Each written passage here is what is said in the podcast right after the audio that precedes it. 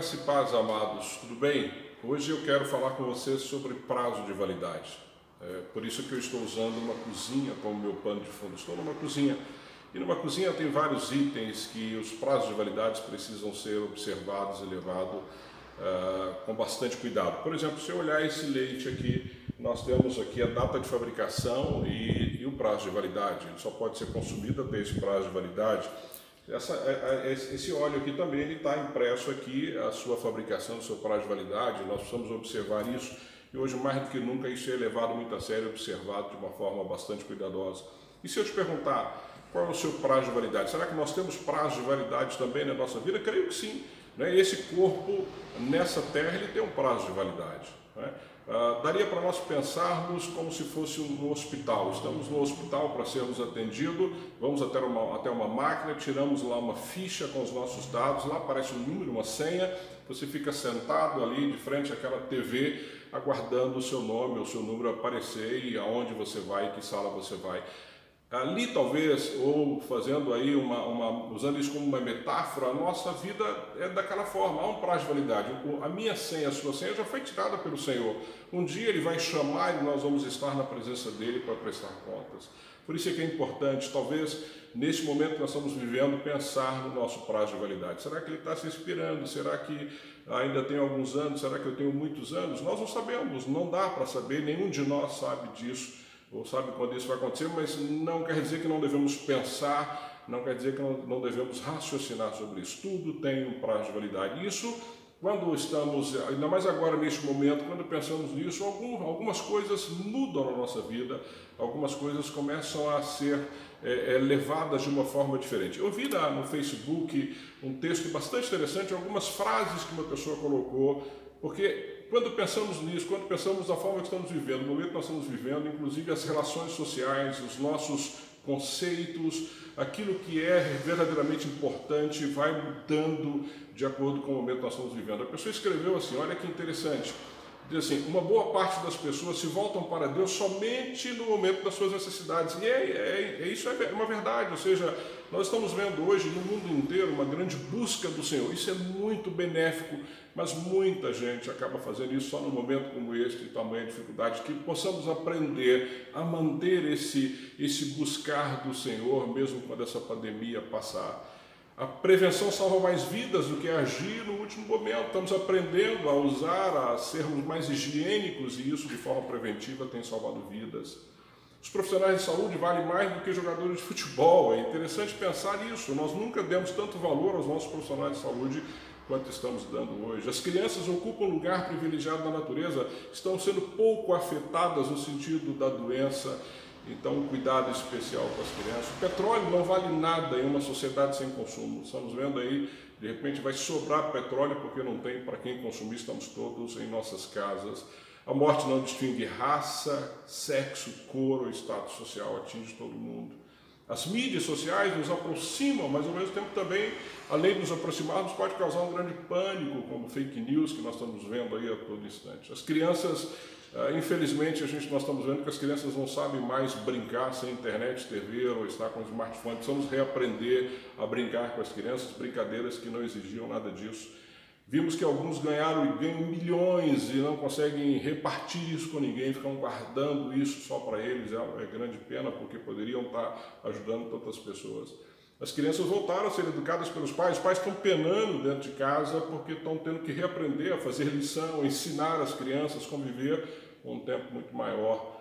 Voltamos a valorizar talvez um bom aperto de mão, um abraço caloroso, ou se já valorizávamos, estamos dando muito mais valor a isso. Descobrimos que precisamos investir pesado no nosso sistema de saúde e repensar nos nossos heróis. Quem são os nossos heróis?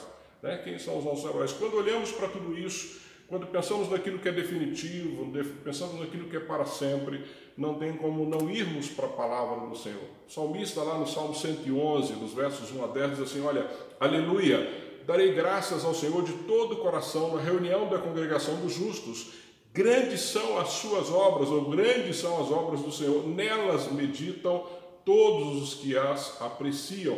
Os seus feitos manifestam majestade e esplendor, e olha aí, e a sua justiça dura para sempre. Ele fez proclamar as suas maravilhas, o Senhor é misericordioso e compassivo, deu alimento aos que o temiam, pois sempre se lembra de sua aliança, mostrou ao seu povo os seus feitos poderosos, dando-lhes as terras das nações. As obras das suas mãos são fiéis e justas, todos os seus preceitos merecem confiança. No 8 ele diz assim: estão firmes para sempre, de novo aí, para sempre, estabelecidos com fidelidade e retidão. Ele trouxe redenção ao seu povo e firmou sua aliança para sempre. Santo e temível é o seu nome. O temor do Senhor é o princípio da sabedoria. Todos os que cumprem os seus preceitos revelam bom senso. Ele será louvado para sempre. Então, amado, nós precisamos e podemos pensar a partir disso que o que permanece para sempre na nossa vida. Se tem prazo de validade para esse corpo, produto, para aquilo que a forma que estamos vivendo, mas existe algumas coisas que são permanentes. Primeiro, é permanente na minha vida a justiça de Deus, é o que o, o, o salmista está afirmando aí no Salmo. Ele diz assim no verso 3: A sua justiça permanece para sempre.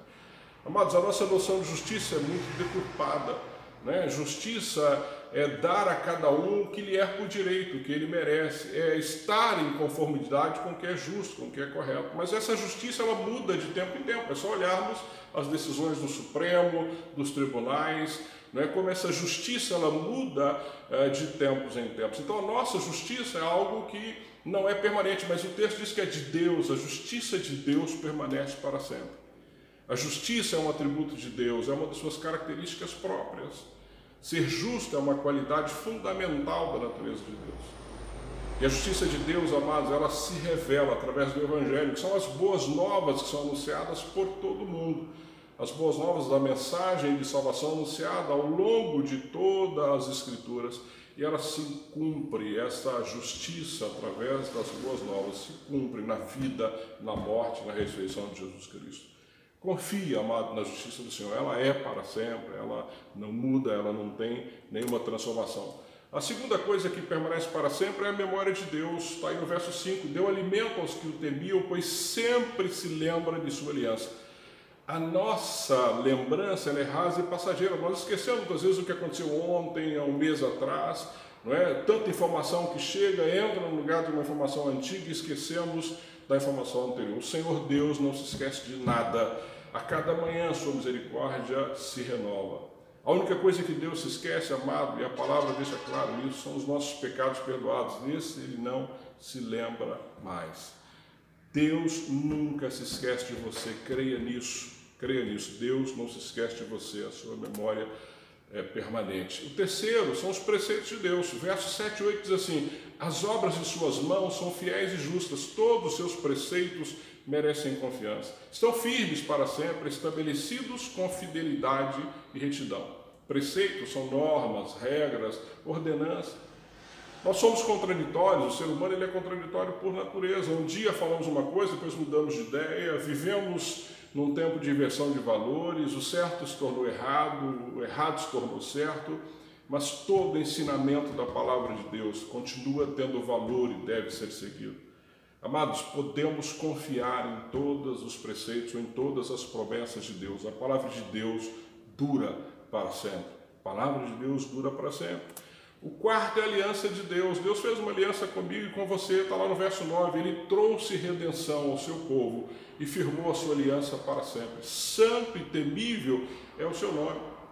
A cada dia que passa, nós olhamos e vemos que as pessoas têm menos interesse de manter compromissos. Né? Por isso que vemos hoje, infelizmente, problemas sérios familiares, problemas sérios na igreja, as pessoas se comprometem com o relacionamento e na primeira dificuldade esquecem a promessa que foi feita. Então, as pessoas têm dificuldade. O modernismo tem nos ensinado que esses são valores passados, né? mas também podemos observar uma grande, um grande número de pessoas que têm entendido a importância e a segurança de ter compromisso uns com os outros e um compromisso próximo, um compromisso com Deus, um compromisso permanente. Deus tem um compromisso conosco. Deus tem um compromisso conosco. Deus tem uma aliança com você, não se esqueça disso, mantenha-se fiel a essa aliança que Deus tem contigo. E para concluir, amados, que eu não quero me estender muito, Eclesiastes, no capítulo 3, verso 14, diz assim: Sei que tudo quanto Deus faz durará eternamente, nada se lhe pode acrescentar e nada lhe tirar E isso faz Deus para que os homens temam diante dele. Um dos atributos de Deus é sua eternidade e imutabilidade. Ele não muda, ele é eterno e não muda. Tudo que vem de Deus é como ele mesmo, é permanente, permanece para sempre. Por isso, amados, eu e você precisamos buscar a cada dia mais o que vem da parte de Deus para nós. Deus tem a eternidade para você. Se você já declarou que Jesus Cristo é Senhor e Salvador da sua vida, você é um discípulo de Jesus, Deus tem a eternidade para você. Se você ainda não fez isso, ore, entregue a sua vida ao Senhor, entregue a sua história ao Senhor, porque o teu prazo de validade já foi definido. Nós não sabemos, nem eu nem você, quando isso vai ocorrer. Mas o dia que ocorrer, que você esteja na presença do Senhor e que você possa viver com Ele por toda a eternidade. Deus abençoe você, Deus abençoe tua família, Deus continue te fortalecendo a passar por esse momento tão delicado que nós estamos passando. Né? E que Ele possa renovar as suas forças dia após dia. Eu sou o pastor Wilde, aqui de Santo André. Deus te abençoe e fique na paz.